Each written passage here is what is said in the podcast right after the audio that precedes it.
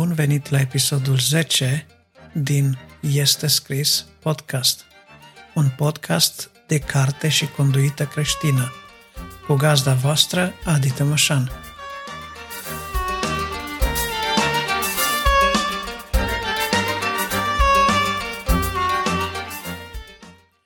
Astăzi, cu ajutorul lui Dumnezeu, o să vă aduc înaintea dumneavoastră un text din Sfânta Scriptură din Vechiul Testament, din Cartea plângerilor lui Ieremia, de la capitolul trei, versetele douăzeci și unu la douăzeci și șase.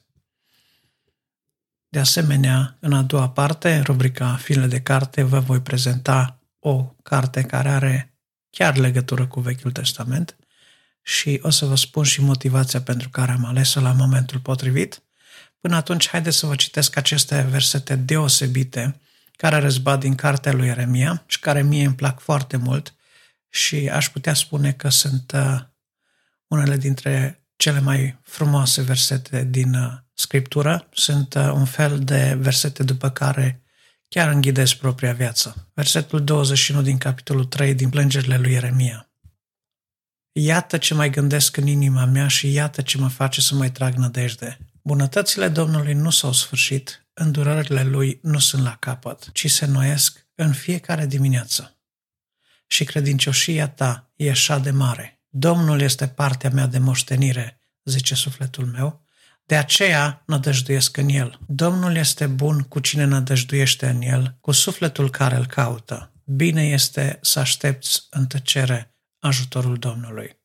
Sunt niște versete care mă îmbărbătează foarte mult, care cred că îmbărbătează pe oricine care trece prin viața aceasta, cu bune, cu rele, așa cum este ea, cu momente mai întunecate, cu momente mai fericite.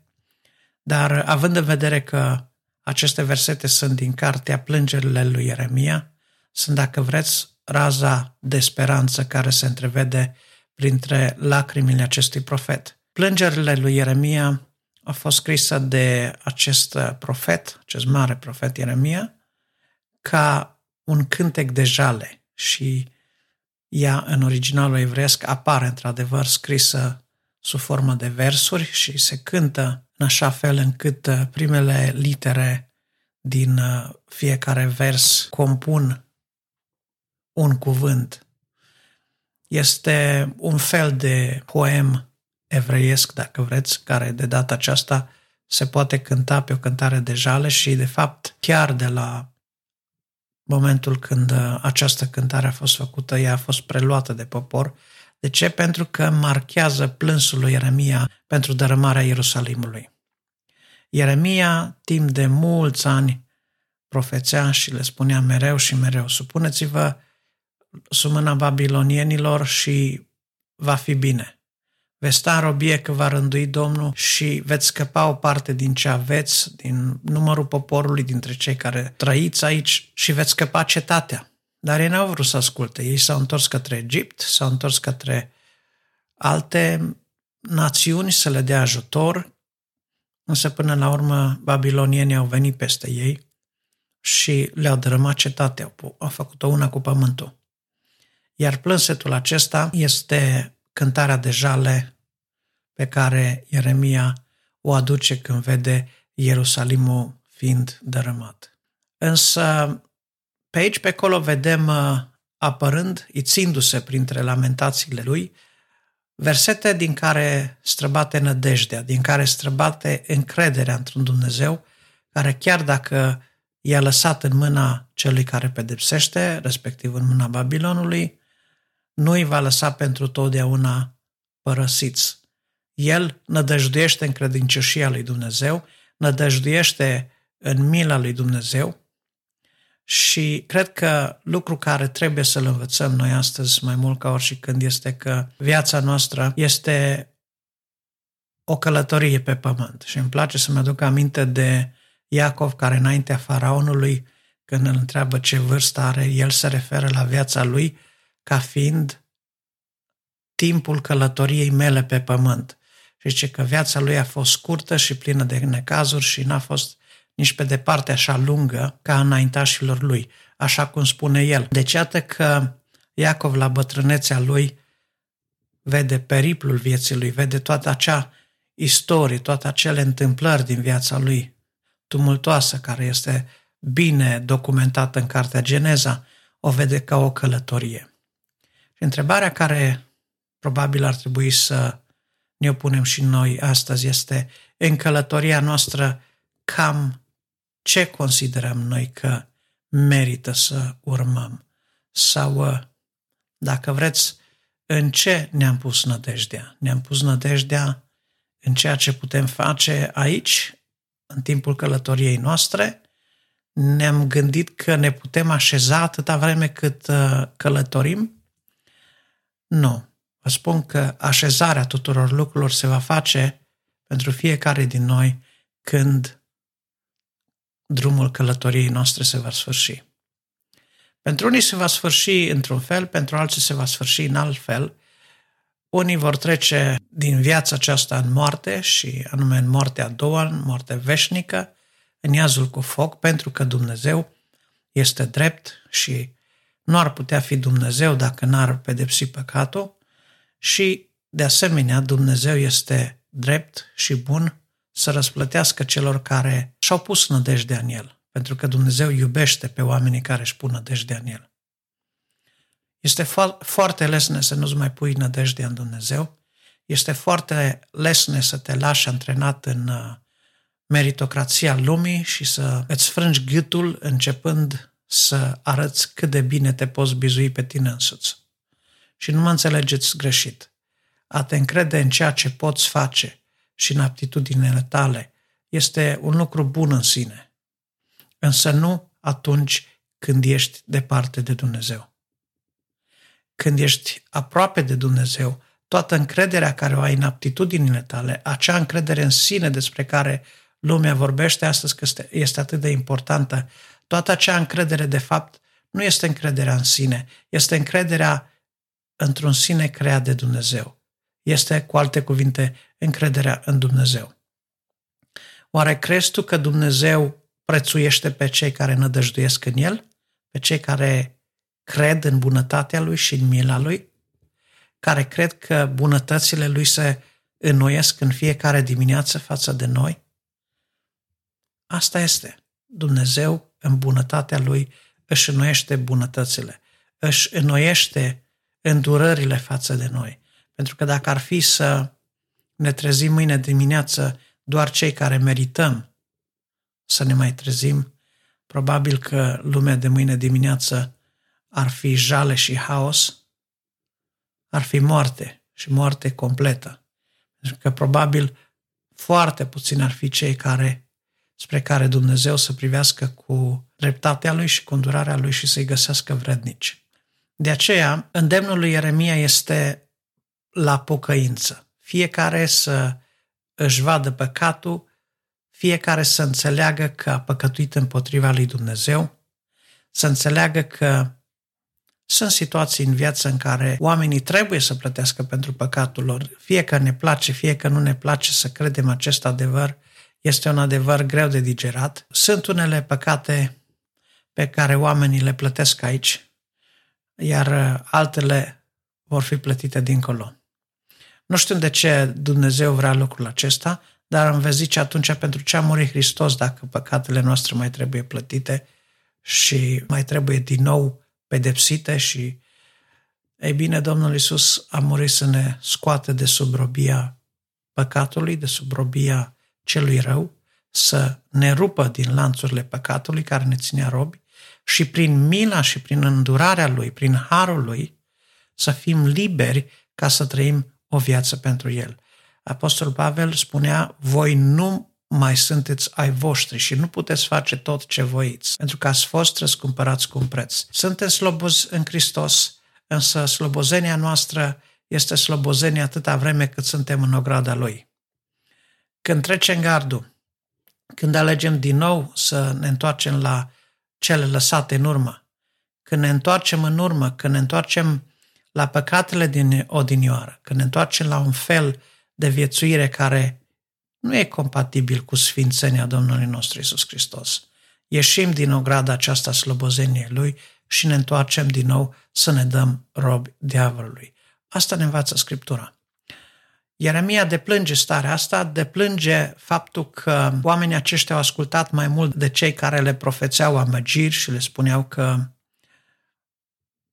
Ieremia vrea să-i dea în mâinile babilonienilor care îi interese ascunse, că de fapt ei trebuie să reziste, că Dumnezeu este cu ei, probabil că și ei aveau acea veșnică încredere oarbă, templul Domnului, templul Domnului, credeau că atâta vreme cât este un templu în picioare acolo, Dumnezeu nu va îngădui ca locul acela să fie dărâmat. Ei, templul Domnului nu era zidirea aceea, nu era faptul că ei se puteau păzi la umbra acelor pietre care reprezentau un edificiu ridicat de mâini omenești, ci templul Domnului era faptul că prezența lui Dumnezeu era acolo, însă acea prezență plecase. Ei nu știuseră.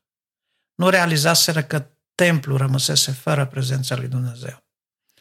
Și tragedia vieții moderne de astăzi este că noi avem un templu și templul nostru, trupul nostru, spune Scriptura, este templul Duhului Sfânt și s-ar prea putea ca Duhul Sfânt să fi plecat de acolo și noi să nu ne dăm seama. Să credem că atâta vreme cât templul acesta stă în picioare, Dumnezeu încă este acolo. Dumnezeu se poate întoarce în templu, dar trebuie să stăm înaintea Lui, să ne plângem păcatul, să îl chemăm, să-L căutăm din toată inima, să ne ridicăm, cum zice un pic mai jos, către El nu numai, să ne înălțăm către El nu numai mâinile, ci și inimile și să recunoaștem că împotriva Lui și numai împotriva Lui am păcătuit. Și păcătuind împotriva Lui, am păcătuit și împotriva oamenilor, că atunci când păcătuim împotriva lui Dumnezeu, de fapt păcătuim și împotriva intereselor celor din jurul nostru care la rândul lor sunt oameni făcuți, creați de Dumnezeu ca și noi. Așadar, îndemnul meu este, priviți către aceste cuvinte, citiți această carte a plângerilor lui Ieremia și chiar dacă pare un pic bizară sau chiar dacă pare că nu are în ea acel ton optimist pe care cei mai mulți îl așteaptă de la orice mesaj de astăzi, ei, vreau să vă spun că există momente când avem nevoie să citim și o cântare de jale, când avem nevoie să cântăm și un cântec de jale. Era o cântare a unei cântărețe norvegiene care spune: cândva cântam numai refrene minore. Sunt vremuri când în viață ne vine să cântăm refrenuri minore și sunt vremuri în viață când putem exalta pe game foarte majore și să-L lăudăm pe Dumnezeu și să-L înălțăm pe Dumnezeu și să exultăm în prezența Lui. Însă cu siguranță că momentul dărâmării, momentul pedepsirii, momentul acela când slava lui Dumnezeu pleacă de acolo, nu este deloc un moment de exultare, este un moment al refrenelor minore. Știu că contextul acestei cărți pentru unii dintre noastre este destul de necunoscut, de aceea îmi permit să introduc cartea despre care vorbeam în rubrica File de carte. File de carte.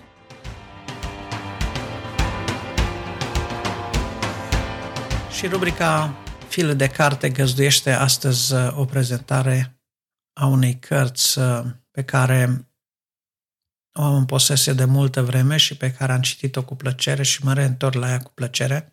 Este o unealtă de studiu care trebuie să facă parte din biblioteca fiecărui om care iubește studiul biblic. Se numește Călătorie prin Vechiul Testament de Samuel Schulz. Cartea aceasta, scrisă de un teolog american de origine germană, este o carte care pune istoria biblică în contextul cultural istoric al vremurilor în care s-au întâmplat evenimentele. Conține în ea o mulțime de date istorice, arheologice, informații despre situația economică, despre situația militară a celor timpuri, foarte, foarte multe informații care ne pot ajuta să înțelegem mai bine textele biblice, cunoscând contextul în care acestea au fost scrise, au luat ființă. De pildă, dacă veți citi descrierile legate de cartea lui Ieremia, veți vedea că această cântare de lamentație este scrisă de Ieremia în unul dintre, dintre cele mai negre momente ale poporului evreu. De fapt, este a doua cea mai mare sărbătoare care evreii o celebrează chiar și astăzi, după Paște, este această sărbătoare când ei își aduc aminte de dărâmarea Ierusalimului. Călătoria prin Vechiul Testament, așadar, este o carte care o găsiți aproape în orice librărie creștină, este apărută în primii ani de după Revoluție, cred că nouăzeci și unu nouăzeci și doi, ceva în perioada aia. Am văzut-o la editura Cartea Cărții, am văzut-o la Ștefanus, am văzut-o chiar și pe EMAG. Există opțiuni să o cumpărați din diferite locuri, am văzut că există chiar și opțiuni scanate ale cărții disponibile pe internet. Însă, așa cum am spus, este o carte pe care vă recomand. O puteți citi în one go, puteți citi din scoarță în scoarță ca să vă faceți o imagine de ansamblu asupra întregului Vechi Testament, asupra contextelor fiecarei cărți din Vechiul Testament, asupra situației politice, istorice, economice din perioada aceea. Și de asemenea este o carte la care să vă întoarceți mereu când faceți studiu biblic. Oricând puteți să treceți prin ea, să citiți despre o anume perioadă din istoria poporului evreu, să citiți acea perioadă care face referire de fapt la cartea pe care o citiți. De exemplu, dacă veți citi probabil cartea prorocului Daniel, veți vrea să știți în ce vreme a trăit Daniel, în ce perioadă, în perioada căror împărați a profețit el și așa mai departe. Oricând puteți să faceți din această carte o carte de referință pentru studiul Vechiului Testament. Cu timp o să vă mai recomand și alte cărți care neapărat trebuie să facă parte din înzestrarea oricărui iubitor de studiu biblic. Așadar, în acest număr doar atât despre carte, doar atât am avut de spus și în ceea ce privește.